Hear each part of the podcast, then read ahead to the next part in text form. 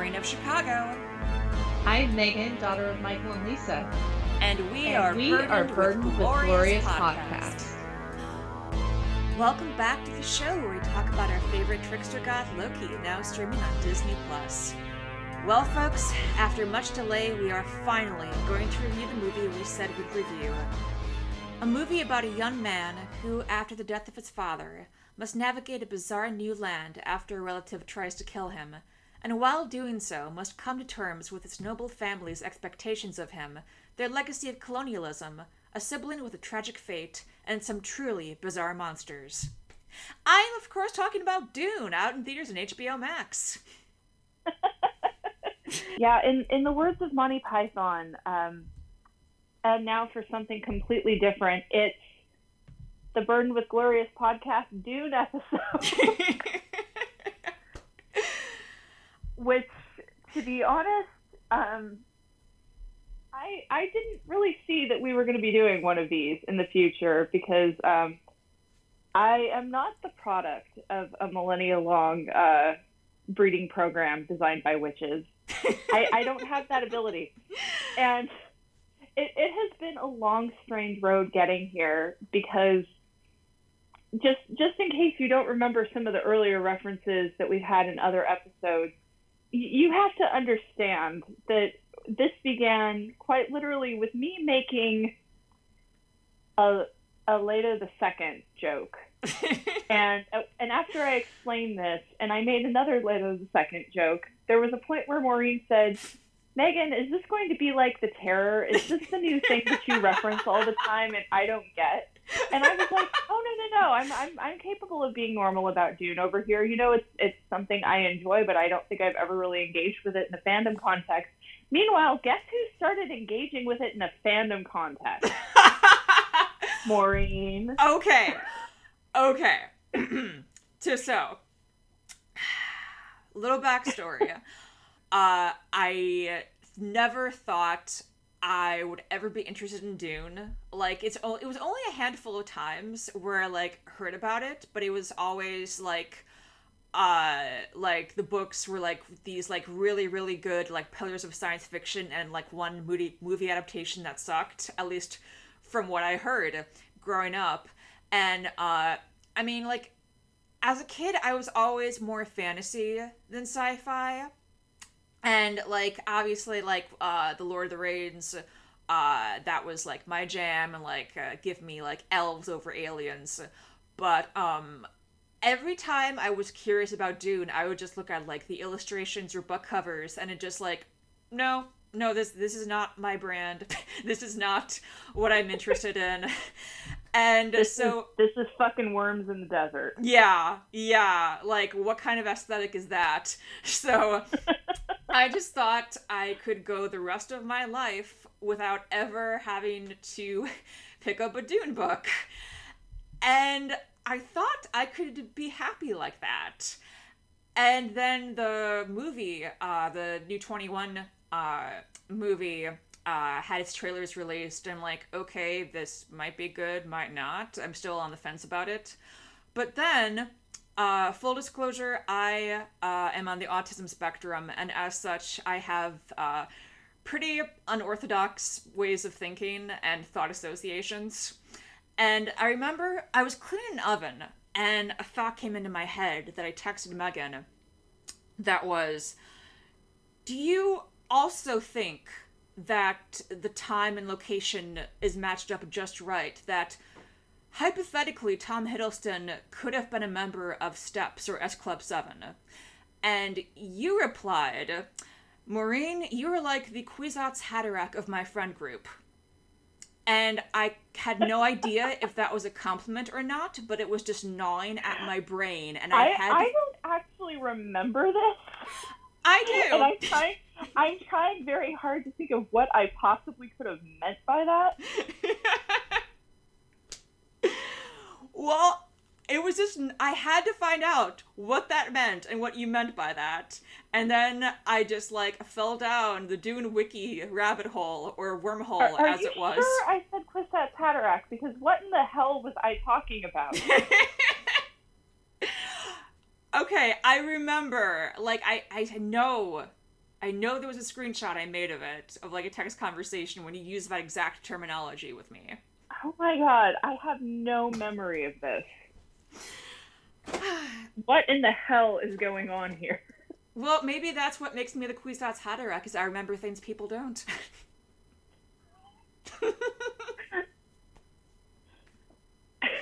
and this is where we are now, folks.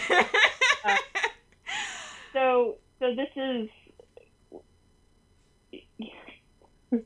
So this is where we are now, folks. We we did a lot of um, prepping leading into this. We actually watched both of the film versions, although um, I should clarify, we mean the theatrical film versions. We have not watched all of the filmed versions because to my understanding, there was actually a mini series in the early 2000s that was made for the Sci Fi Channel that actually had a follow up series as well that was uh, based on the first two sequels. Um, but, uh, well, and also those actually have um, a young uh, James McAvoy as uh, Leto the Second before he, you know, goes all Leto the Second on everybody's asses. um, Glow but, down. Yeah, I I haven't actually seen those, and on top of that, you know, when I was looking on um, when I was looking in the the Apple TV store, which is the easiest place for me to get or rent a movie, it, they didn't even have it in there, and I was like, you know what, I I don't know if I am quite this ready to to go to the Dune Zone. uh, I, I don't know if I necessarily had the had you know one of the reasons that we've had so much schedule slip on this is the fact that you know I think both of us we've been dealing with much heavier work schedules lately, and on top of that, in terms of um, development work on A Good Nightmare Comes So Rarely, I have actually been lining up some in-person interviews. Uh, Maureen actually got to be part of um, an interview with somebody I, I won't spoil here. And on top of that, uh, Gibson and I are actually going to be presenting at BroadwayCon mm-hmm. in uh, February of next year. Um, I will get back to you guys on the specific date that we're doing that when uh, when we have our specific schedule slot. Right now, they're still kind of putting everything together, but we are confirmed. We are going to be doing a talk about the replica model of theatrical production. And we're really looking forward to it. But this this is also the kind of schedule where, as good of a thing as all of this is, it doesn't leave a hell of a lot of time for Dune. and there has been a whole lot of Dune going on. I mean, these these are not short movies, folks. Neither of them. I'm I'm actually shocked by how long the David Lynch one is, considering they released it in 1984. And there was an even longer cut too, the director's cut. Oh yeah, yeah, no. Apparently, the version that he wanted to make was about four hours long. Yeah. Dune, everybody. ah, the movie about Chalamet, spice, and everything nice.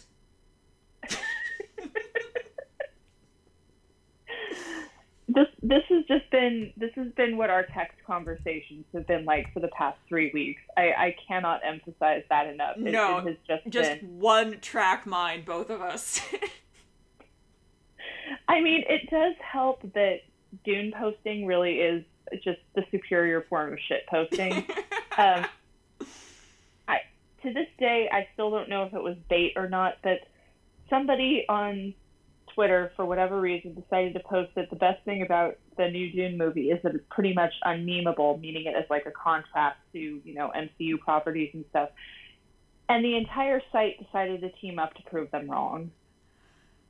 Oh my god. And every so often, you know, I, I just I go back to that thread and I see what more what more Dune posting memes. I mean, you know, there's there are all kinds of Dune shit posting groups on Facebook, you know, and they all have names like you know Dune Siege posting, or or you know Bene Gesserit memes for no no um excuse me Muad'Dib spicy memes for Bene Gesserit teams. Or Atreides nuts. I have not yet seen that one, but as a I mean, you, you texted me that out of nowhere, but I've yet to see that as like the name of a group. But but it's not the name of a group, but it should be. That's that's where we're at. So I I really there we go. Just the fact that Maureen will text me out of nowhere. Atreides not.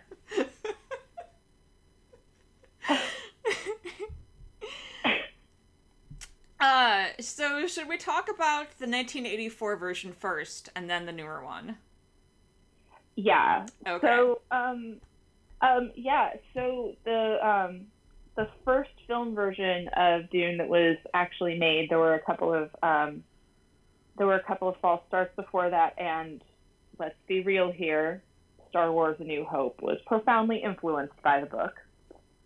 Um, so the book Dune was written in uh, the early 60s. It was published in 1965 and the first film version was in 1984 and it was directed by David Lynch. And to be honest, I cannot for the life of me remember how he got that gig because it's it's not really a David Lynch joint. And that's, I think David Lynch was also very aware of that. That's and that's actually is, why What? No, I was sorry. I was about to say thinking of his version of Dune, are I'm trying to think of are there any other examples of like one or two movies out there that is just a complete outlier and not at all representative of a director's uh, style. Because I'm I've been thinking. I mean, there's a handful of those for David Lynch, except that's the only one that I know that like straight up did not turn out the way that he wanted it to. Um, but I mean, you know, he also directed uh, The Elephant Man, which is a very straightforward drama, and he also almost it, it, this almost feels like it must have been a joke. He also directed an even more straightforward drama in the 90s, literally called The Straight Story. And it's actually a true story about a man who I believe it's about a man who rode cross country on a riding lawnmower, basically just having wholesome adventures. Hmm. yeah, yeah and you know, and I think just the fact that he was able to call it the Straight Story because the man's name was, I believe, George Straight, like that's practically a joke in and of itself. I mean, it's the only thing. The only thing that I can really think of, although it's not nearly as much of an actual outlier, is when people bring up the fact that like Martin Scorsese also um, directed like Hugo and The Age of Innocence. But at the same time, you know, a lot of Scorsese's thumbprint is just the fact that he is an extraordinarily competent director, not necessarily the same stylistic degree that people associate with David Lynch. Mm-hmm. Which is absolutely no shade on either of them. it's more just that, you know, when you say David Lynch is directing a movie, you have a certain idea of what you're going to get. Whereas when you say Martin Scorsese is directing a movie, you just know that it's going to be a really good movie. well, would you say thing. would you say that Dune could stand to benefit from being more trademark Lynch? you know, I mean,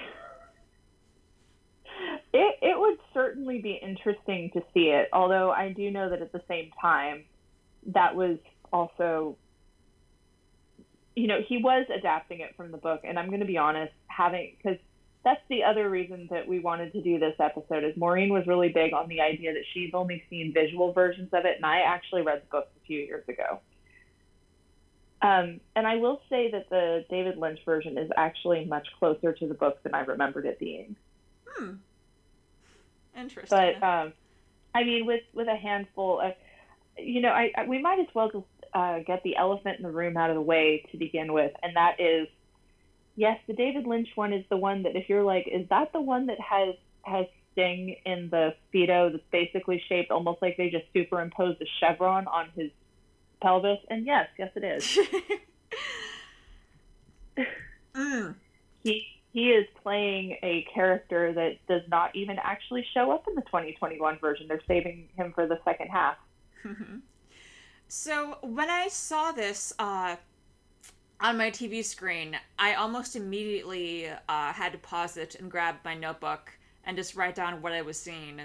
because you could not make this movie today. I mean, wh- what I mean by that is like there's almost a punk rock level of rebelling against show don't tell. I mean, this just completely breaks the film school rules by having a level of exposition that just halts the plot dead in its tracks. And I'm like, oh my god, this is what they teach you, like, day one, what not to do. just a woman you know, just literally speaking to the audience about what's happening. Yeah, and on top of that, it's I mean, it's kind of a clever decision though to have her addressing the audience at the beginning because that is the closest the movie can get to the fact that through the whole first book, each chapter has a little epigram at the beginning that is attributed and like it's there's a bunch of different books, but it's always attributed to the author's name is Princess Irulan. And as far as you can tell, she just ended up becoming Paul's full time biographer. And then at the end, spoiler alert, you find out that he actually marries Princess Irulan pretty much just for dynastic purposes. He doesn't even intend to actually have children with her. It's quite literally just to secure his place on the throne.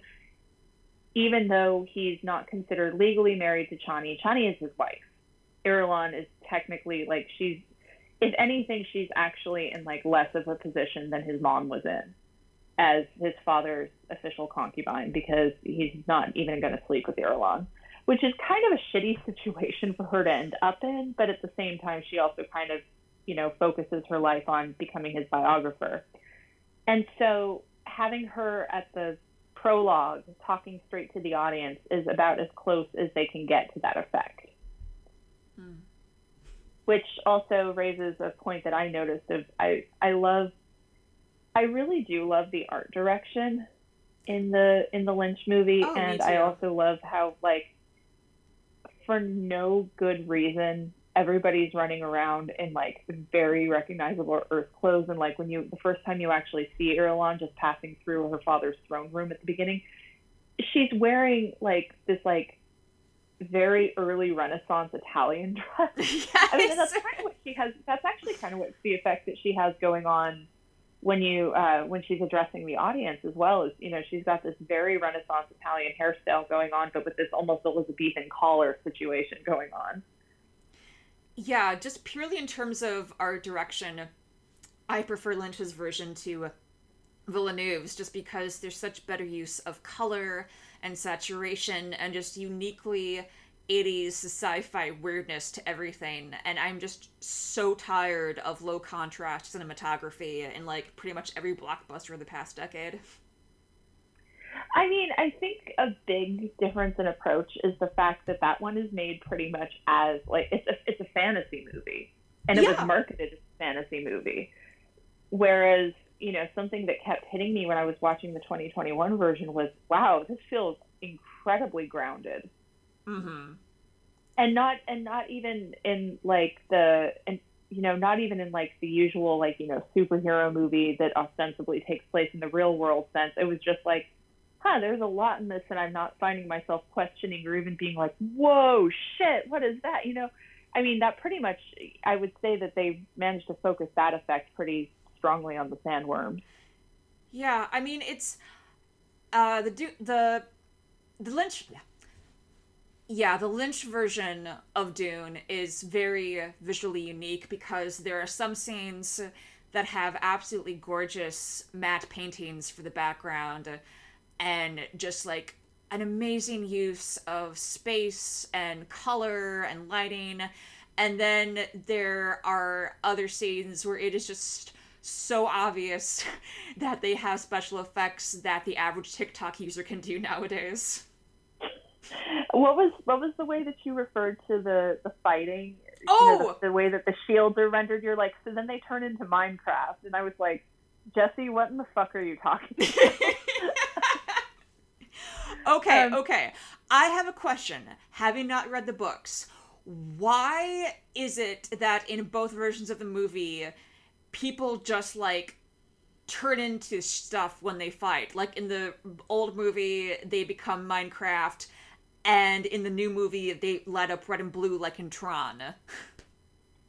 it's a way of visually alluding to the fact that they have these, you know, invisible shields around their bodies. It's a whole thing.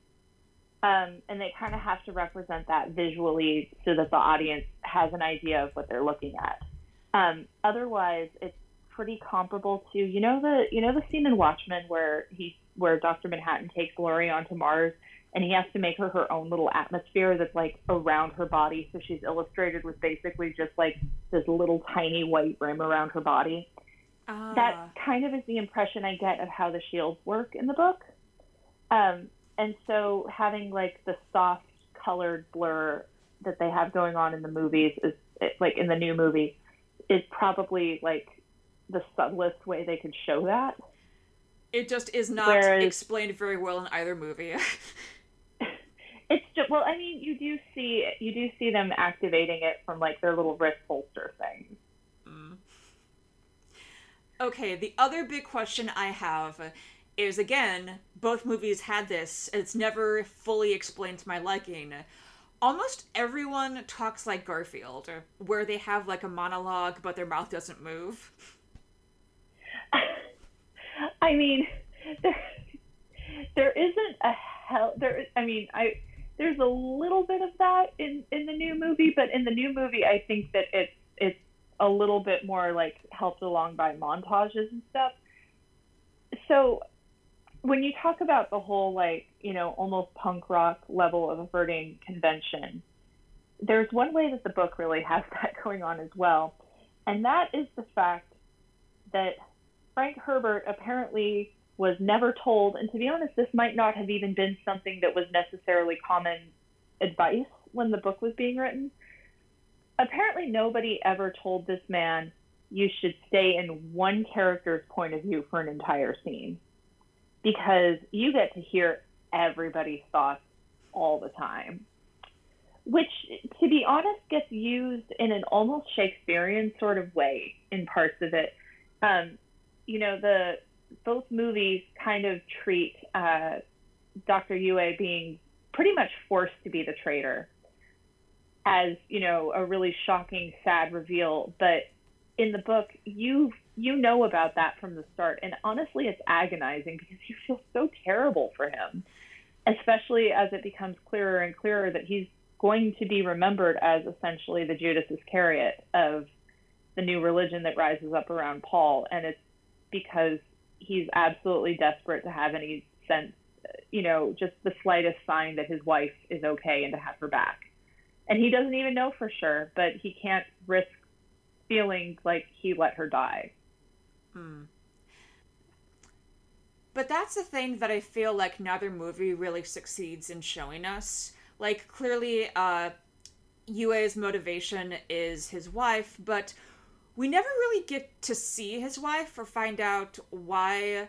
I don't know. Like, oh, you don't, you don't in the book either, and I think that's part of the point, actually. Although there is, I, at this point, I guess you know we're instead of being able to do the movies point by point, we're kind of just going to be doing a big mishmash comparison of them. Do you, do you want to know the most absolutely horrifying theory I've I've encountered about this movie about the new movie? go ahead. It, this is this is like this, this is genuinely probably one of the worst things I've ever heard. But um, the the going theory is that um, is that the spider pet is is Dr. Yue's wife. That's what they did to her. Oh, God. why? because it's way too humanoid because he makes a specific reference to they took her apart like a doll. And that, if i remember correctly that line is not in the book. That's a very specific thing. It it has human hands. It responds to human speech. You know Piter de Vries is just a little bit too entertained at the fact that this thing is in the room with them. It's that that's the going theory is that that's what they did to dr yue's wife Oh, my God. which may be the, the single worst thing I have ever heard of. But I love how fucked up that is. It's, I mean, it, it is, it's, it, it's just absolutely fucking ghastly as, as just even a concept. Um, Ooh, the implications too of like you can join her now. Oh God, yeah, no. See, that was also that that was one of the other parts of it, and there's an entire faction that hasn't really been mentioned yet in the new movie, and they're only mentioned in passing in the David Lynch movie, and um, they're called the um, Tleilaxu, and their whole thing, they they're they're big into different kinds of uh, bodily modifications, and I kind of suspect that that might actually be what's supposed to be going on because they they do contract work with some of the great houses, and once again, this is the worst fucking thing I have ever heard of. Oh my god, I, I this. I, I, I feel like we're back doing our Avengers episode. this we proceeded like organically out of what we were talking about. I it's oh my god. Um Jesus Christ. Al- Also, I will say that this movie is the first version to ever actually acknowledge the fact that, you know, Yue is clearly supposed to be Asian. So yeah. there's there's that. Mm. Um So after seeing both movies, I think uh, the word that came through my head over and over again with them is video game, but for completely different reasons. Um, the 1984 version just plays like a 90s FMV computer game that's just entirely cutscenes with the same level of acting and everything. But uh, the new version is also very much like a video game. It's just that it's like it's basically like a prologue of an RPG game. It's two and a half hours of getting to know the main character and his tragic backstory, and then right as you should see the title card and actually go on your first official mission, it ends. you know, I, I can't help for one thing. Okay, so um, uh, Denis Villeneuve, if you're listening to this, I am so sorry because you are going to absolutely hate the way that I actually had to get around to watching this movie because my schedule is insane. um, I, I watched a lot of it on my iPad in a Starbucks. I'm so sorry. Shame. Oh God, no! It's but one of the first things that I noticed once I was actually able to do that was that, you know, considering that we're now living in, you know, it's it's the streaming era, baby, and they can actually, you know, slightly modify a movie after it's been released in that format. One of the first things that I noticed that I would be shocked if that was there on opening day because I never heard anybody talk about that. Um, is that the title card actually said Dune Part One. Yeah. I Yeah. don't know if that was the case on opening day. If if you know that, please don't hesitate to correct us on that. But I didn't hear anybody say that. I just remember a whole lot of people being like, "That's it, running it there." It's like, well, because this whole thing was kind of a gambit to hopefully get it made into, which you know, can it, it, you know what? Let let's uh let let's take a little let's take a little sidebar here, which is what we're best at. But this is actually really related, and that is I don't get really any of the mainstream reactions to this movie on social media except for the shit posting because there's I, I have never seen so many people manage to profoundly misunderstand movie genres in this many directions at the same time. It's it's almost impressive. Um, because so one of the first things that comes to mind is that Ursula Vernon, who is primarily a children's author, actually made a thread in which she mentioned that she did generally like the movie, but towards the beginning of her thread, she made a comment about how there is one joke in this movie. Treasure it. There's not going to be any more. And she was just absolutely barraged by film bros who were who basically you know the the irony of the whole thing is just you know being just assaulted by film bros left and right just being like Oh God! See, this is what Marvel does to your brain. What did you want? More fucking one-liners? What is baby gonna cry? You know, did you expect Paul to fall into his mom's kiss and then and then be like, "Well, that happened." like, and, and it's just kind of like, you know what? Why do you people think that's the only form of humor that exists? right?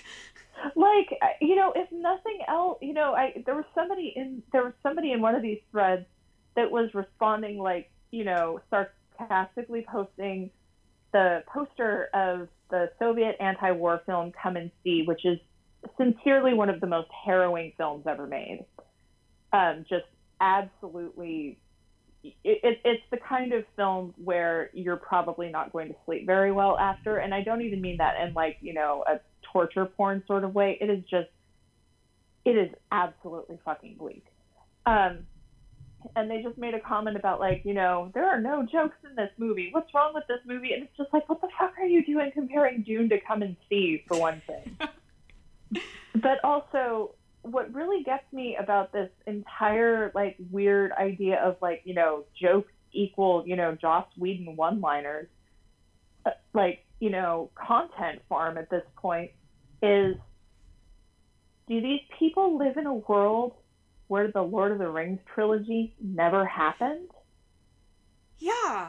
Yeah, there that are that so movie many jokes in the Peter Jackson Lord of the Rings movies. They're just not that particular type of humor. And you know what? There were more jokes in this, but at the same time, I I can forgive Ursula Vernon for not quite picking up on that especially if she was like more engrossed in trying to follow the story. But I did actually notice, and you know what?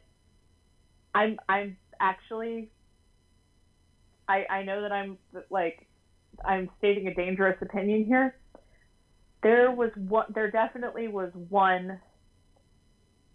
There was one, basically a one-liner in this movie, where afterward I was immediately like, yeah, that that actually was probably the single most like current mainstream blockbuster humor moment in the entire movie. And that's when, um, and that was, and that's when, as they're, you know, escaping and basically trying to take over the Thopter, there's the whole bit with uh, Jessica having to kind of take over the, her, her own rescue mission and use the voice herself. And then after they're like crashed and are like climbing out of it, she looks over at Paul and just goes, she just says something about like you know your pitch wasn't insistent enough and just keeps like marching away from him and he has to like run after and keep up to her i was just like if anything i'm actually surprised that i didn't see more of these guys like you know absolutely you know massacring this movie for that line because i was just like wow that is the one line in this movie that is exactly that sense of humor what the hell Speaking of, what exactly is the deal with the I'm just gonna call it the Fus Ro Dah voice. of like apparently only Paul and members of uh the Benny Hanna, Benny Bene Gesserit. Three. okay. Yeah. Yes, it's so they can only do so they can basically do like mind control with their voice if it gets like deep enough. Well, you know, it's not in it's one of those things where because it's in text format, the book can't really convey what it is. So they kind of just have to do the, you know, the okay, it sounds mildly fucked up so you can understand that there's some weird stuff going on here. I mean, it really is just an audio way of conveying that there is a specific voice being used there and honestly at this point is probably also to distinguish it from a Jedi mind trick which hmm. was probably kind of inspired by that. So there you go. um, one, you know, one thing that I do have to say about the the new movie, especially compared to the old one, is I'm actually kind of shocked that I haven't seen any criticism of the fact, or even really any comment on the fact that functionally speaking, you know, he, I mean, he serves the same role in the plot and all that, but I, I have to say, the Villeneuve version of uh, uh, Baron Harkonnen is virtually a different character. Yeah. Yeah. And I was- I'm and I do understand why that was made the case, but at the same time as I was watching this movie, I was just like they completely rewrote this guy. Oh my god.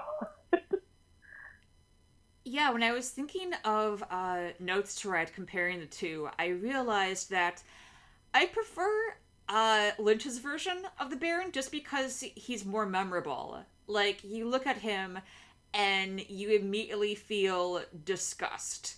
Whereas uh, the Villeneuve Baron is just like a very unpleasant man to be around, but it's not really like the visceral response that you would get from just seeing this man with like giant pockmarks all over the side of his face and just like refuse to take a single step because he has this floating balloon suit that is just so uniquely I mean, it's basically like I honestly believe that like people like Jeff Bezos or Elon Musk, if they had the ability to wear a suit where they would never have to take a single step, they would. So, you know, the thing is, is that the Lynch version of Harkonnen actually did receive quite a lot of criticism when it came out, not just because he's not he I mean, he's definitely more like the book character, but he's still not quite the same. I mean, the the version in the in the book is a pretty fastidious man and he's certainly not like, you know, covered in pustules. Um and also, you know, while he he wears a repulsor belt under his robes, which um, is in this case because simply because um, he's so heavy that he would actually he would actually be disablingly heavy if he did not if he if he didn't wear that. But essentially, it, it makes him function as though he only weighs about 50 pounds. And you know, and so the the Lynch version is definitely a lot closer. And there was a moment early on in his introduction in the Villeneuve version where it suddenly hit me, oh, I get what they're doing with this character, and that is that they quite literally turned him into a gigantic, no pun intended, um, homage to uh, Colonel Kurtz from Apocalypse Now. Like that is the entire vibe of this character. You, have you seen Apocalypse Now? Yes. Okay, okay. But one of the many, many issues that they had when they were filming was that they cast Marlon Brando at the point in his career where even though he was still delivering fantastic performances, he also just did not give a shit about anything. And they when when Marlon Brando was cast as Colonel Kurtz, they very much expected that, especially due to his method acting tendencies in like the old school sense of method acting, they really expected that he was going to show up there just, you know, just ripped to hell. And instead, he showed up at pretty much the heaviest he had ever been in his life up to that point. So that's a big part of the reason why Kurtz is filmed so much in shadow. And there's actually a pretty famous moment there where he's actually kind of like almost like symbolically like rebaptizing himself. You know, he his his head is shaved and he and he kind of just like swipes the water slowly down the front of his his head and down his face. And I noticed that very early on in uh, the Villeneuve version of Dune, like in actually in uh, the Baron's first scene, he does that exact gesture and it's shot in exactly the same way. And I'm like, oh, I see where they're going with this. So aside from you know being the villain, the other unfortunate dark side of Harkonnen as a character, especially in the Lynch movie, the way it was received, but honestly, there's a lot of it there in the book too, is he's been received as being a pretty grotesque homophobic caricature. And the movie, the, the Lynch movie, was actually hit by that accusation especially hard because it came out in 1984 at the height of the AIDS crisis, and here you have this extraordinarily queer coded man covered in like cancerous growth. So I think that might be one of the other reasons that he's depicted so differently in the Villeneuve movie. That and also something something else that hit me is that you know Colonel Kurtz comparisons aside, I I don't actually feel as though the the 2021 version of Baron Harkonnen, I, I don't actually feel like there are too many fat phobic tropes he's playing into, which is really weird. but part of it was, but one of the things that kind of hit me as I was watching this was just thinking to myself, you know what? They they managed to pull off something that I didn't think could be pulled off, and that is this man is not shaped like anybody. I, I, I cannot imagine there is a single moviegoer going to see this movie and feeling this intense sense of discomfort of like, oh, but he's shaped like I am. Because they did just the weirdest combination of him being just absurdly fucking muscular and also super fat. And not even in the sense of like when you have like, you know, big fat guys who can also tug like, you know, a car with their body just by walking forward slowly enough. Like this is just not a human physique that exists as far as I can tell. Like, what is going on there? and then I was just kind of like, you know what? Maybe that was a good way of doing it. Maybe. I like I I can't help but think that that was a very good way of handling that. Uh-huh. and you know, and the fact that they managed to use the repulsor thing to just make him, you know, unbelievably eerie. he just rises up like that. um, however, I mean, you know, I this does kind of raise the question of are are we going to in the next installment are we still going to potentially have to deal with the I with the fact that um, you know the Baron in the book is pretty transparently lusting after his own nephew? Which actually just makes me think of you know what I'm shocked I haven't seen like even on a fandom level that nobody has ever mined the fact that you know they make such a big deal out of you know oh no you were supposed to have a daughter you were supposed to have a daughter you were supposed to have a daughter so that she could you know marry the Harkonnen heir and then maybe you know then their son would be like the that Haderach on schedule and the fact is is that the the Harkonnen heir that that this theoretical daughter that you know instead with Paul was supposed to marry was Feyd-Rautha. And it's just kind of like I, I'm shocked that nobody has done, even on a fandom level, as far as I can tell, any exploration of you know, did you you of you know some kind of weird alternate, you know, I mean this is what fandom's for, and I'm just shocked that they've never done like a so anyway, um, Space Nuds have consulted, and you guys need to get married anyway. Like I, I'm genuinely shocked that nobody has done that, especially considering that you know they're they're both described in the book as being incredibly pretty, and I'm just thinking like, wow, fandom has really dropped the ball from like doing the normal fandom things here. uh. like,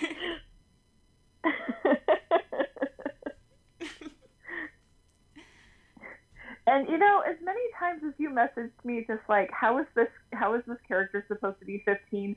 You know what? I noticed that they didn't actually mention their his age in either movie. Mm. So I, I don't I don't think he's necessarily supposed to be 15. yeah, but I do find it humorous how like it's so obvious uh, how Kyle MacLachlan at first plays him as like very very like soft spoken childish before his character arc starts and it's like you're 25 it's it's it's the it's the opposite effect from learning that Norrington's supposed to be 18 in the in the prologue to Curse of the Black Pearl. And then you look back on it and you're just like, oh, it's so obvious that he's playing this guy as like a smug, dipshitty teenager at this point compared to how, you know, stiff and humorless he is. you know, Elizabeth's dad comes over and is just like, you know, can you stop fucking scaring my daughter, Jesus Christ? And how he just immediately has that sorry, sir look on his face.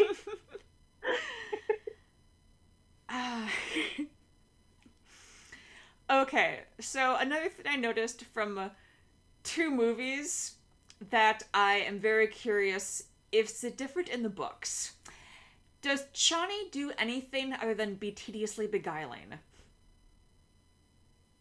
You know, that is kind of her job. I, I'm here with you. Um, from what I've read in the um, in the mini series, they did give her a bit more to do, and part of me kind of feels like, well, you know, if they're extending this into like a series, she's probably going to have more to do.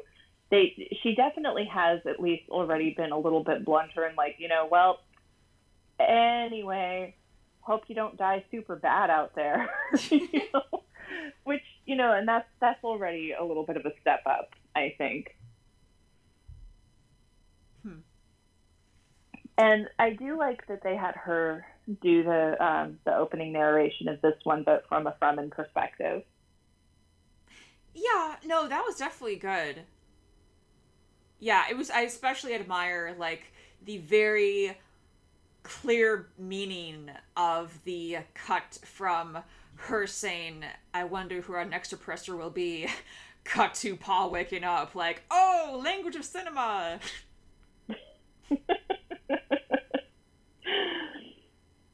and okay, okay, so so here's here's my here's my thing, and like I I say this as an American, obviously with like a very broad, almost broadcastery American accent myself, but I I couldn't help but notice how much mileage both of these movies get out of having their respective uh, Piter de Vries's just have very calm little American accents and how unsettling that comes off in context. And I cannot put a finger on how, but it really is a thing in both of them. even if even if they pronounce his name as Piter in the Lynch version, which is ridiculous. Because okay, okay. So while we're while we're talking about this, let's let's talk about the internet's favorite topic about this movie, which is Jesus Christ, it's the future, and they're still naming people Paul and Jessica. and then, first of all, there's a guy in this franchise named Duncan Idaho, and he is basically, by the end of it, the face of the franchise. You know, sorry for the spoiler alert, but uh, Jason Momoa is J- Jason Momoa is fucking set for life if they end up making all these into movies. but but there's also the fact that you know one that I don't see people bringing up very often is the fact that Peter DeVries is possibly the most normal Dutch name a guy can have. and this character is like is like this, you know, in both versions, just this incredibly creepy minion character, and it's just like, and and like, I'm not kidding. You you go to any good sized city in the Netherlands and you look it up and you're gonna you're gonna pull up probably a couple hundred guys with that name. It, it's just like it is it is probably the most normal Dutch name anybody can have. and they used it for this freak.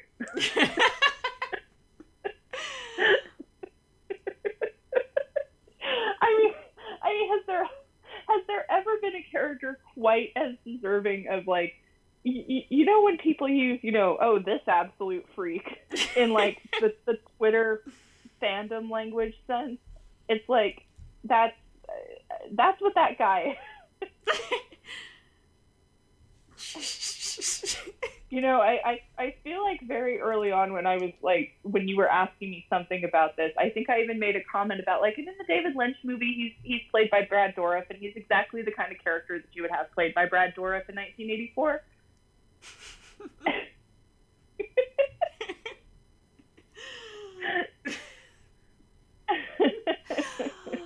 uh, I'm kind of shocked that I haven't seen him try to be made into the new Tumblr boyfriend, though. you know, I there's been there's been a little bit of that, but honestly, I I think that it might just be that I I think that he is operating on a whole other level. Of, like like there's definitely a few people that feel that way about him but i also think that there are people who will quite literally just be like that's a disgusting little freak and i'm into it. So let's talk about uh, the theme of this story and how it's been portrayed in uh, its film versions. Because a lot of people have argued that uh, the most generous take is that it's about a man leaving his background of oppressor and using his power to fight for the oppressed. And some say, at its least generous, it's ultimately about how the oppressed can't save themselves, but only through the grace of a colonizer can they be free, much like in Avatar. you know, for a moment there, I, th- I thought you were about to say like Last Airbender, and I was just about to be like, "Excuse me," just because Zuko decided to help them. I was, I was like, he, he's not the chosen one in that scenario, okay? one of the biggest things that I think lends itself really strongly to the the white savior interpretation of this is the kind of common knowledge understanding the Fremen are supposed to be like space Arabs. And the thing is, is that weirdly enough, that's not actually where Frank Herbert drew most of his inspiration for them from. They are actually more or less space Chechens. Um, there's actually been a decent amount of uh, like amateur scholarship done online pointing out that a lot, like a lot of aspects of the book were actually taken from a history book by a writer named Lesley Blanch called The Sabers of Paradise, which is actually about resistance to Russian imperialism in the Caucasus. There's just I, I really I don't even want to like go into this because I'll I will probably just end up like reading some of the articles about this because I don't have it memorized or anything yet myself but there are a lot of details in there that have been pointed out as being almost one to one with what goes on in Dune. So I think that that does muddy the waters somewhat. Um, and it, I mean, and I know that you can still technically expand the whole question of, you know, you know, even if it's not necessarily a white savior story, it still is, you know, here comes somebody of the oppressor class into any other, you know, op- oppressed class, that sort of thing. But that is a very interesting detail to keep in mind, especially because it does add a little bit more context and seems, in my opinion, a little bit less yeesh when you consider that the Fremen take to their new Paul religion so strongly that they actually go around and start like slaughtering other cultures once they have the chance to. Which again, you know, if you think of them purely as space Arabs, is very okay, okay, okay. I mean, don't they use the word jihad in the book though? Well, they do, but I mean, you know, despite being, but from a Western perspective, you know, a white European nature. I, uh, sorry, despite being from you know a Western perspective, you know, a white European region, you know, like a lot of Chechnya is uh, Muslim. So like there is a lot of, and like you know there are a lot of Arabic loanwords into a lot of their languages. I mean, Frank Herbert actually straight up named. Let me actually, you know what? Let me let me pull this back. So, I mean, for one thing, they do that's probably also because uh, Chechnya is majority uh, Muslim, even though from a Western perspective it's a white European country. Um, so there are a lot of Arabic loanwords in there, but there's also a whole lot of just straight up Caucasian words that once again, like I don't mean that as in like, you know, it's white. I mean I mean as in like actually from the Caucasus, various languages out there like the actual name of like you know the secret you know communication language that they have in their um Chakobsa, that is the name of an actual hunting language from the Caucasus. Kanli, which is the word that gets used to essentially describe like what we would call a vendetta, that is also, you know, a word from the Caucasus. You know, the um, they have knives called uh, kindjals, that's a that's a type of knife from the Caucasus. Like it really, really leans into there, and also. Um, even though they were technically on the other side of the conflict, you know, a sietch is the name of a Cossack camp. And I never would have guessed that from just the films. yeah, yeah. I mean, once again, I, you know, it does it does make a little bit more sense when you read the book And even in the book context, you start to read it and you're just like, wow, these these these people do not sound particularly Middle Eastern to look at them. And then having this context is like, oh, okay. Uh, which also, although, boy, I do, I have to say, I do not like the optics of the end of the, of the Villeneuve movie. you know, even stepping aside from, okay, they're not space Arabs, the fact that they still have Paul, you know, getting his place in the tribe by killing, you know, a very aggressive Fremen played by a black actor who's like calling for his blood and everything. Is just like, what the shit is going on here? Was this necessary? Right. But, um, but you, you know, yikes, those are some bad optics, and I, I, you know, I'm not gonna give it a hand wave on that. Like, we really don't need to talk about. I mean, in all fairness, the white teenage boy killed him out of self defense. Yeah, no, it's just I you know, let's let's just call that what it is. That's that's absolutely terrible, thoughtless optics. Hmm.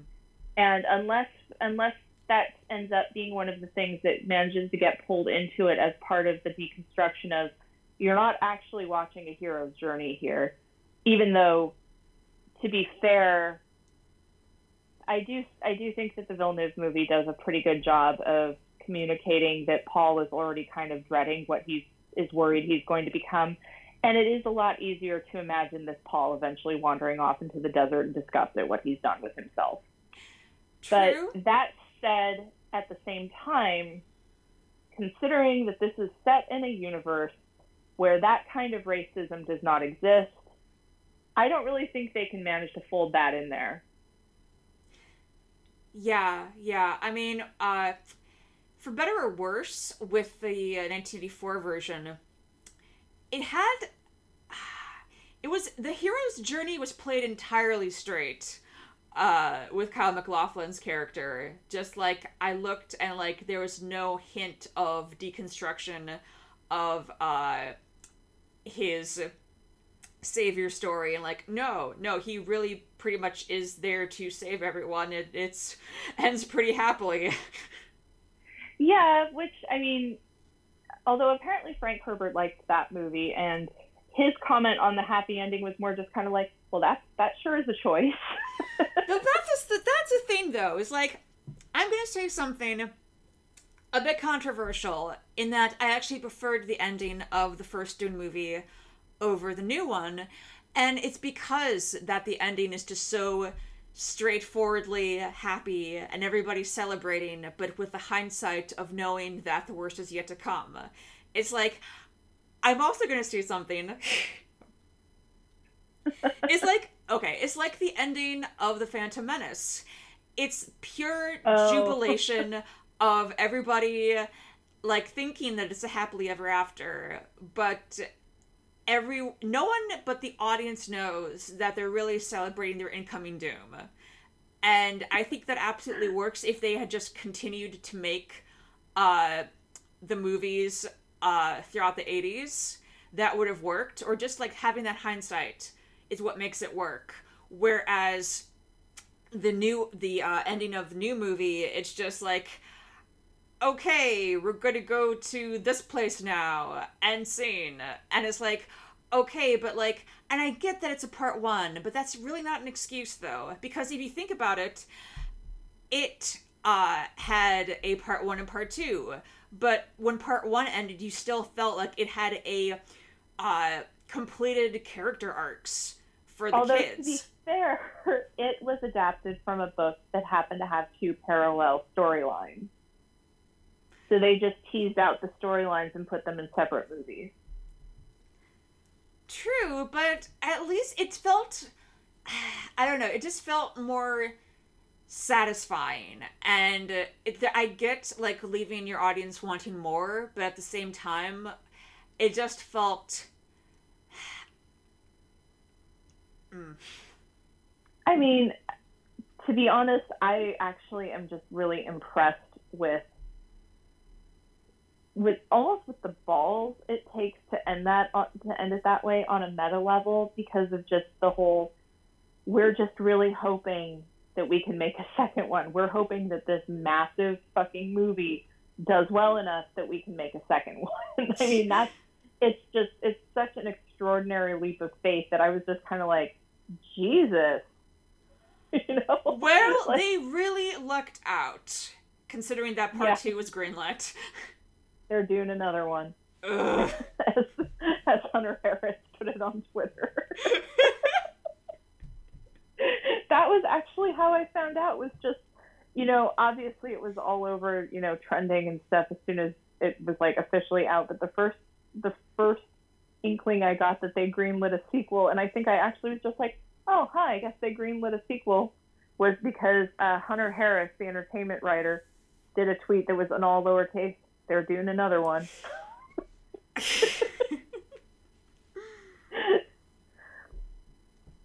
Oh, so I, I guess just you know your your one nugget of joy for this episode that manages to bring it back to the fact that this is theoretically a Loki podcast is um, when you refer to everybody you know going Minecraft in the David Lynch movie. That is actually the inspiration for what the Tempad doors look like. oh, that's right. Yeah, yeah, yeah, and um, for that matter, for that matter, you know, I know that on this show I've alluded in the past to um, there being an entire episode of the Grim Adventures of Billy and Mandy that is just a huge riff on God Emperor of Doom. But I forgot that in one of the earlier episodes, there is actually a beauty pageant that has to gom jabbar in the pain box as a test.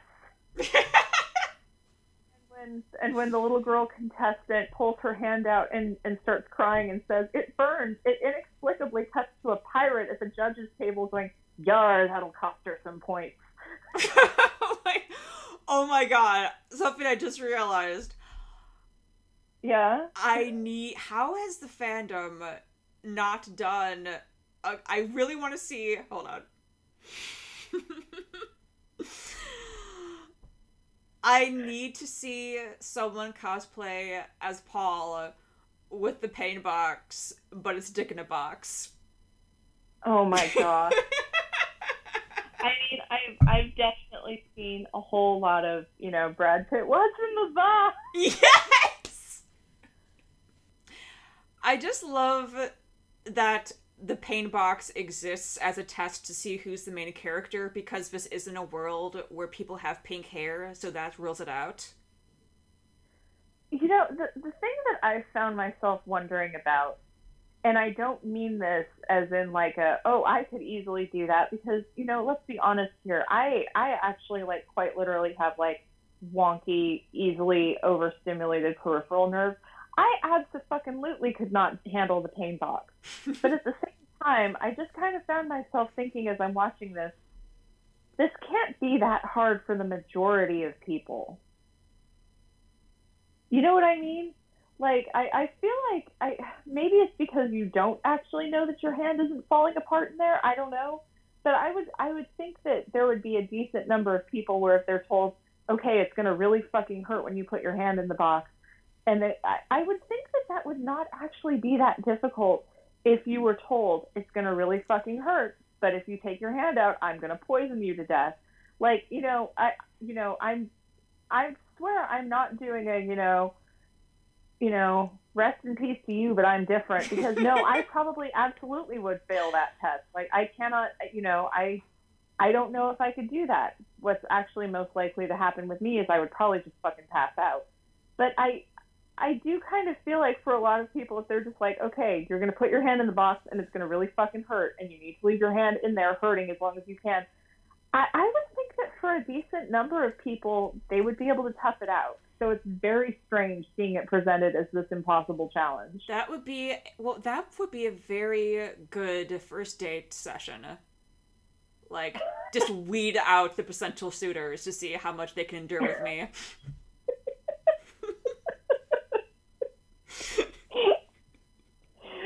You know, I, I'm looking at my notes that I took when I was watching the, the Lynch version, and one of them is quite literally, they really did just put Sting in this movie, huh? Yep.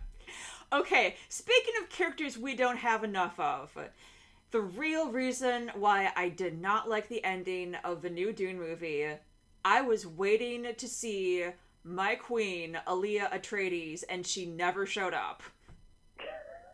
You technically got to see her as a baby in a future, in like a flash forward. she was my favorite part of the 1984 version. I just immediately fell in love with her. I just get drawn to little girl characters who are like adorably creepy or creepily adorable. And with her, I have no idea if she would hug me or slit my throat, and that intrigues me. She, she is just, I, I love the way she's portrayed in the David Lynch movie. She is just this tiny little murder nun. Yes! She knows what has to be done. She does not let the fact that she is two stop her from uh, completing her political assassination.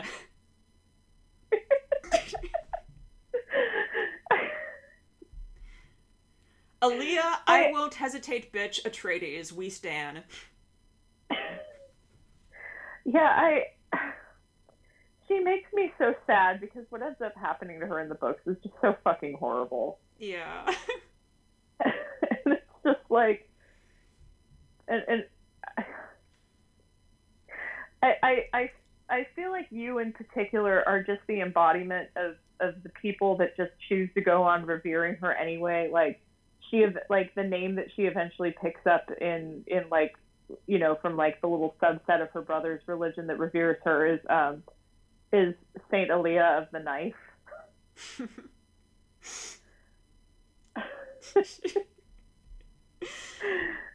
which you know which is you know just our our very small mother who stabs in heaven Uh, she's like a little Catholic Arya Stark.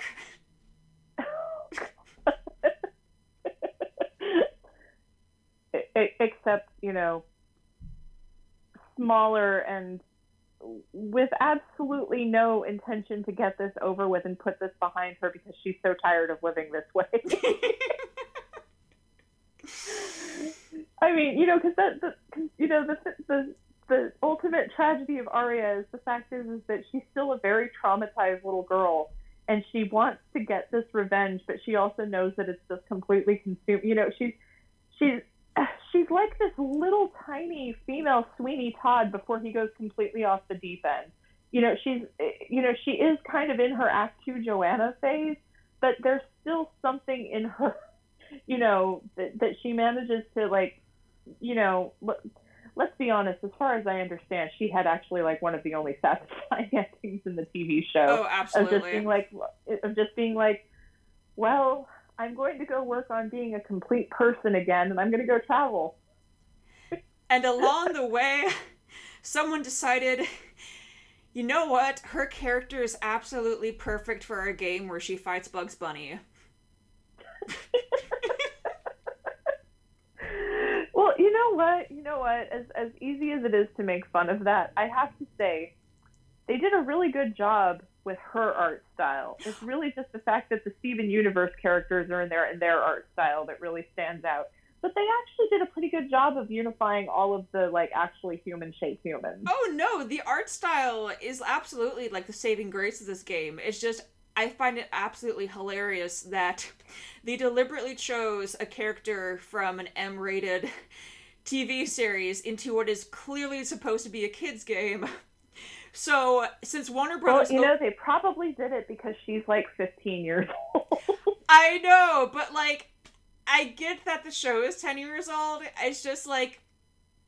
To have like 12 year olds play this in the same universe as like Adventure Time and Steven Universe, I just as well as like Game of Thrones that had so much violence and nudity. It's like, okay, okay, Warner Brothers, you want to play that game? We can play that game. All right, like you thought it was okay to have like a Clockwork Orange characters in the background of Space Jam: A New Legacy. So clearly, you have no limit. Well, you know what? Now is a good time to bring up the fact that Paul and Chani are now characters that you can download in Fortnite. Seriously? Yes. Oh my god. okay, okay, that it's I thought I was just making a joke, but clearly then there's nothing stopping them from putting Leto Atreides II as a new player in multiverses. it all the all roads lead back to Worm Guy. Yes. Um, because you, I mean, I I think that like the most tragic part of this for us is really the fact that you know I think Villeneuve has said that he only intends to adapt to the end of uh, Children of Dune, which is when we know that he's going to start that awful thousands of years long metamorphosis. but I, I I don't know if he intends to actually make a movie out of God Emperor. Especially because, to be honest, there's a big drop off in quality in the series after God Emperor. Like, if God Emperor happens, it should probably be the end of the film series but also because how in the fuck do you go beyond that? Like, I mean, how the fuck do you go beyond Game of Thrones? But we're getting a continuation of that series in House of the Dragon. Okay, okay. For one thing, isn't that a prequel? And for another thing, listen, listen. There's there's finding out about the backstory of when you have a big royal house, and then there's Timothée Chalamet and Zendaya's son ends up like fusing himself with a bunch of worms, and then we check back in three thousand years later, and he's he's just this gigantic, miserable worm king who's just like you know he gets like engaged to you know this diplomat who's actually been like basically raised from birth to manipulate him except it turns out that all that did was make them too compatible and he's just like i don't have a penis just so you know they, they have to put him on this worm wagon No. carry him I don't have a penis. I am a penis.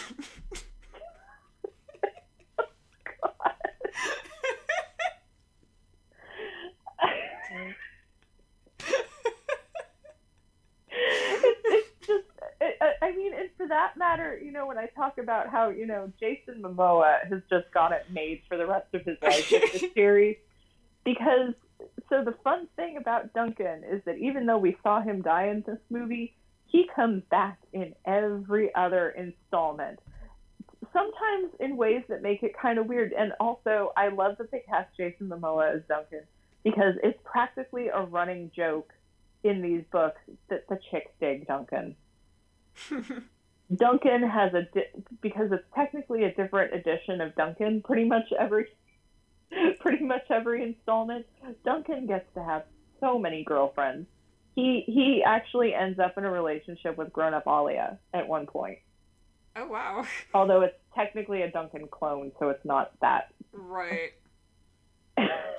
I mean, uh, it'll it'll be interesting to see how like you know the silky antis and shit handle that. But Oh god. oh god, wait wait until they wait until they get to the point where uh, where Paul and Chani's uh, twin children at one point actually each end up like getting the ancestral memories of their parents a little bit too close to the surface, and they're both like, "Wow, we need to never fucking do that again." we just oh, we, you know they it, it, it's it's a it's an interesting situation what ends up happening with the two of them because it, it you know at, at this point you know especially after we were just talking about Game of Thrones it's an interesting contrast to see a pair of twins in fiction where they're just like wow there are a lot of reasons that we might end up doing that. And that's why we absolutely need to make sure that we are never fucking doing that. You know, uh, Leto's sister, um, Ghanima, actually, so like he, she actually ends up being the one to carry on the family tradition of like dynastically marrying, but then like having a side piece with whom she actually has a relationship, because that's that's the whole thing is that once he starts like the whole sandworm transformation, Leto actually does dynastically marry his twin sister Ghanima, except for the whole thing where they both mutually agree about like, and we are never fucking ever. and she actually ends up basically taking, you know, it, I, I can't I can't believe I get to use this phrase because this sounds so much like a tw- like the new hot Twitter meme. Um, she actually ends up taking a male concubine. Ah. Uh, yeah, yeah. She actually, I mean, technically, uh, well, actually, no, they're only related by marriage. Um, so she actually ends up, um, she actually ends up in like an actual romantic relationship with uh, Princess Irulan's nephew, whose mother has been like trying to basically use him as like you know a wep- as a weapon of vengeance against like you know the Atreides, and he's just like, "Mom, this is really stupid. I don't want to get involved." and in the end, he and he and Ghanima hook up, and he actually ends up being the being you know part of the Atreides line himself, albeit indirectly, because you know considering he's in the process of turning into a giant worm with no penis, it's not like uh it's not like Leto the Second's going to be having any kids. Ah, so if you had to choose between 84 Dune and 21 Dune, and only one, what would it be? Oh God, I. I mean, technically, I think I had a more fun time watching the '84 one, but I am really interested in seeing where the '21 one is going to go, like as a multi-part series. I don't even want to call it a franchise because it's not really that. I know, Which but I it's owned by Warner Brothers, so they are going to make it a franchise. I mean, at the same time, I am. I do have to admit, I'm a little bit frustrated. You know, once again with some of the film bro opinions about like, you know, treating the announcement of part two as in like, oh boy, they just they're just trading out the cape shit for space shit. Get ready for the you know annually mandated Dune Dune installments, and it's like, you mean finishing adapting the book? like y- you know it's i mean obviously at this point you know i you know we and and harry potter are never ever ever getting back together but um even you know but even bearing that in mind i don't i don't really remember people making the same kind of comments about like you know jesus christ they're making another one they understood that it was a book series and that they intended to adapt the entire book series and you know cash cow or not that is that is different than like the MCU production model. And I say this even though even like on what is technically an MCU after show. Not that this episode has really been one. Um, that you know, you know, I I as I've mentioned before several times, in a lot of ways, I you know I'm kind of functionally broken up with the MCU except for you know Thor and Thor accessories. Um, and so I completely understand what people are talking about when they're when they talk about you know extruded superhero movie product. At this point, you know, I when we were talking about putting this episode together, I was actually going to make a make a joke early on that I ended up not doing because it felt a little bit too mean spirited about. Because what did you expect us to do? Make an Eternals episode? Ooh. Grow up.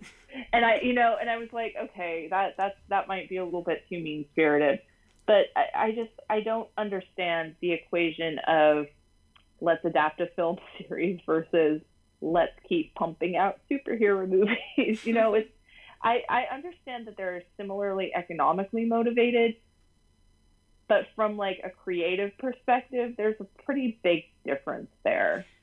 And you know, and honestly, I I have to say now that now that I'm thinking about this, I I think one of the reasons that I liked the Loki show so much was because it was so fucking bizarre compared to the rest of the MCU. I mean, I, I feel comfortable in saying it. That was a weird goddamn show, and I'm so glad it was. Yes, weird weird in like the best possible way. It was weird and it was entertainingly weird. WandaVision was like so uniquely weird. Yeah, WandaVision too. WandaVision, but again, WandaVision was also very much not in the typical mold. Mhm. And you know, and I not to say that you know Falcon and Winter Soldier was bad. I mean, I think it was pretty well done as a drama series. but I will say that it was definitely the one that held my interest the least, just because I was just kind of like I, I, you know, I almost feel like I might as well be watching a Tom Clancy miniseries. It's Unless a more hat show. socially aware of Tom, it's, it's a hat show. you know, you, you know, I. Um, one of the other reasons that I've been very busy and why this episode has been uh, so off schedule is because uh, my roommate and I have actually been in the process of finding another roommate to fill a recently vacated bedroom in our apartment. And we we have somebody we're currently working on like getting the sublease agreements and all that. But when we were talking to one of the first candidates, I alluded to, you know, oh yeah, you know, I, I'm I'm on a Loki after show podcast, but um, our next episode is actually going to be Dune related.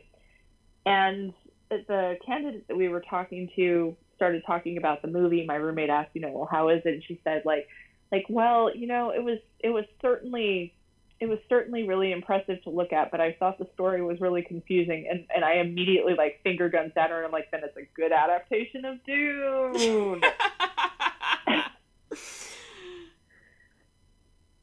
you know, I, I I probably should have said this earlier, but while I'm thinking about it, I think my favorite little point of contrast between the two versions, just because it's so bizarre when you think about it this way, is I love that between the two of them, the same character is played by Sir Patrick Stewart and by Josh Brolin. they are playing the same guy. Which you could never say for anything else. It's Professor X and Thanos playing the same character.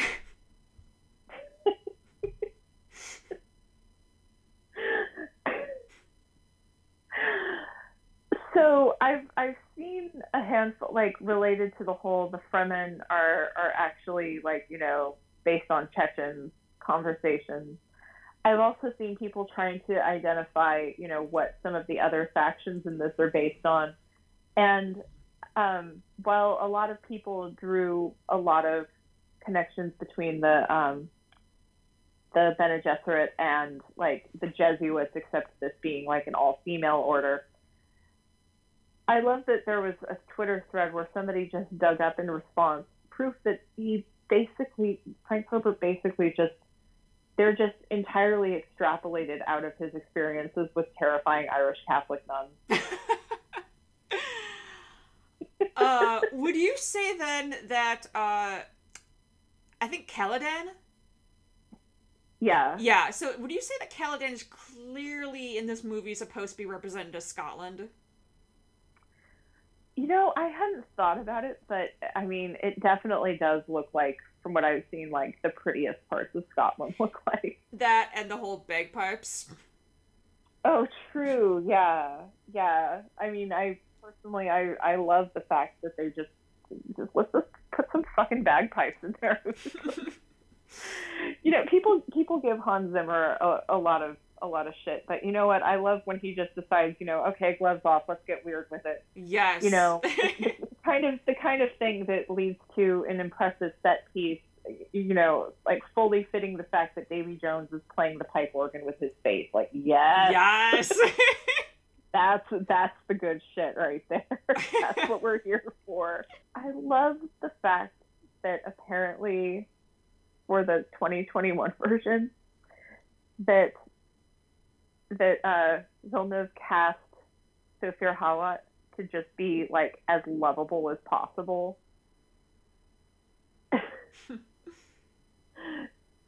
Especially because, you know, they made the Mentats in general so creepy in the David Lynch movie that in this one just being like, this just needs to be a guy that you just instinctively trust. and it's like, you know what? They absolutely pulled that off, you know? yeah. I love parasol. I love that he's got his parasol in one scene. Uh, I mostly I- agree with you on where I stand between the two films. I do ultimately prefer uh, the 1984 version just because of like uh, the visuals and uh, just telling a more I mean, like I've- I've complete gotta do- poster on my wall. I'm not going to argue with you about that. Yeah, but I also agree that I am certainly I certainly have my interest peaked with the new one, and I can't wait to see it uh, play out in what's hopefully part two. Uh, well, do you think that's going to?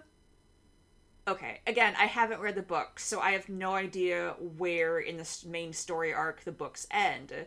So I have no idea if it's just going to like end with everybody. I have no idea if part two is going to end with like everybody still celebrating, having no idea of what's to come, or if it's like oh, oh most they... most likely. Although if it follows if it follows the books exactly, it actually ends with um, it actually would end with a very specific moment of and I just I love this line so much.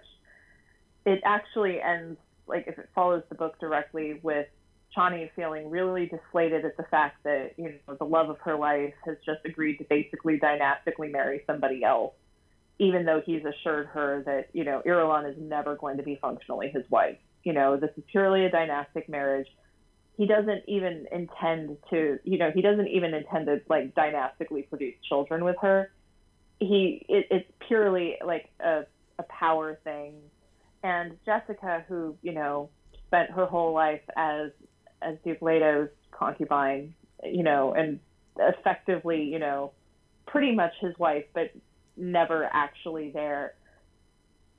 She actually comes over and she has this great line where I can't remember the entirety of how it goes, but she says, but I think like the last line of the book, if I remember correctly, is something about like, but Chani, history will remember us as wives.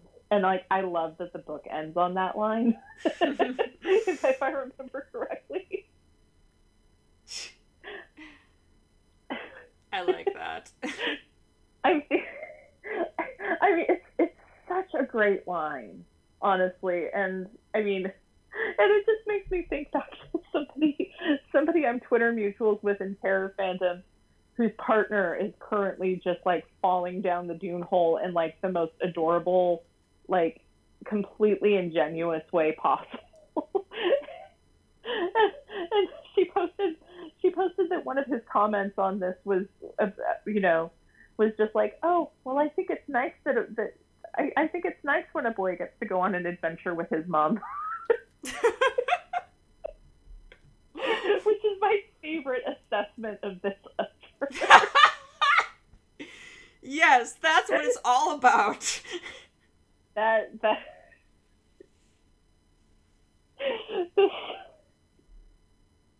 it's, it's, it's, it's just one long, elaborate sci-fi messianic archetype deconstruction that really at its heart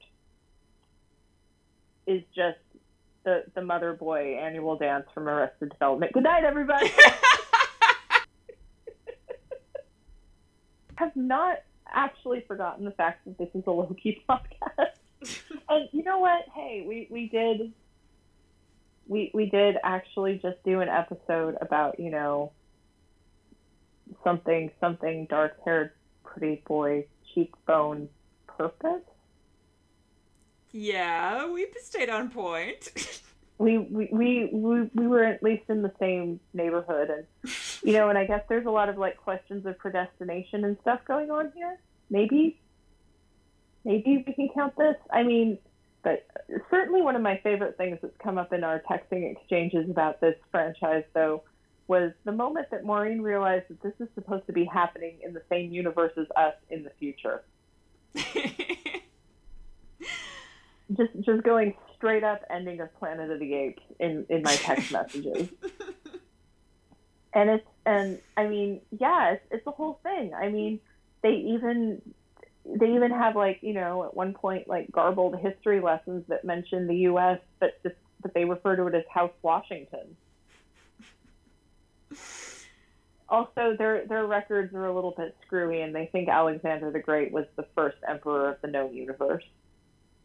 Close enough.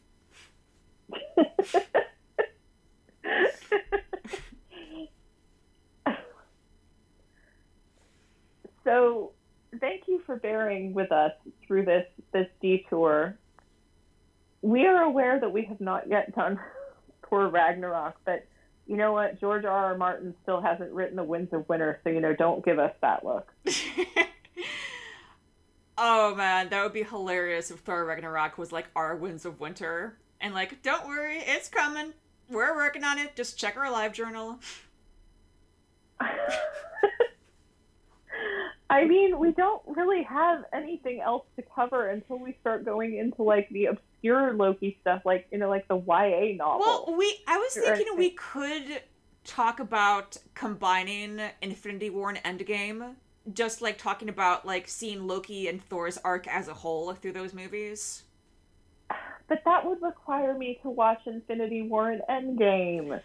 Oh, I didn't know you didn't see those yet. I I have seen the Thor scene supercut. I don't think you understand how much I am here for Thor. I'm just sitting here on my couch looking extremely peeved with a little Homer Simpson style pennant that just says Thor. Well, we can talk about that. We can talk about like just taking a step back and seeing Thor and main timeline Loki's arc and what like their endings said about them. Man, speaking of uh speaking of celebrating right before absolute doom hits. Right. So, um anyway, thank you for bearing with us on this this very strange journey into the saga of, you know, a different dark haired, pale, pretty white boy, you know, convinced that he's got some kind of higher purpose. I mean, see, see, look, we did stay on topic. Uh... um, and you know, speaking of happy endings with absolute doom on the horizon, quite literally in this case, we still have Thor Ragnarok to look forward to before we go into possibly discussing the Thor parts of Infinity War and Endgame. And it's going to have to be only the Thor parts because that's all I've seen. I have no intention of watching this movie. but you know, there's there's a lot more. There's a lot of comic history to dig through. There is that YA novel that has been alluded to on here a few times there have been specific comic runs that might be interesting to delve, to delve into. There have been fan and fiction. So, so we will have plenty more piping hot Loki content in the future, but hopefully you won't mind that this one time we decided to uh, spice things up a bit. Hey. Hey. so I, I would norm I would normally say we'll see you in a couple of weeks, but at this point, who knows? For future reference, we're not going to be super beholden to a schedule probably until season two of the Loki show comes out. And when that happens, we do want to go back to our proper follow up episode format. But for now, we're we're we're kind of just vibing. Yeah. We're we're unbothered. We're relaxed we're moisturized. We're in our lane. we're taking the spice. Smooth traveling from here on out.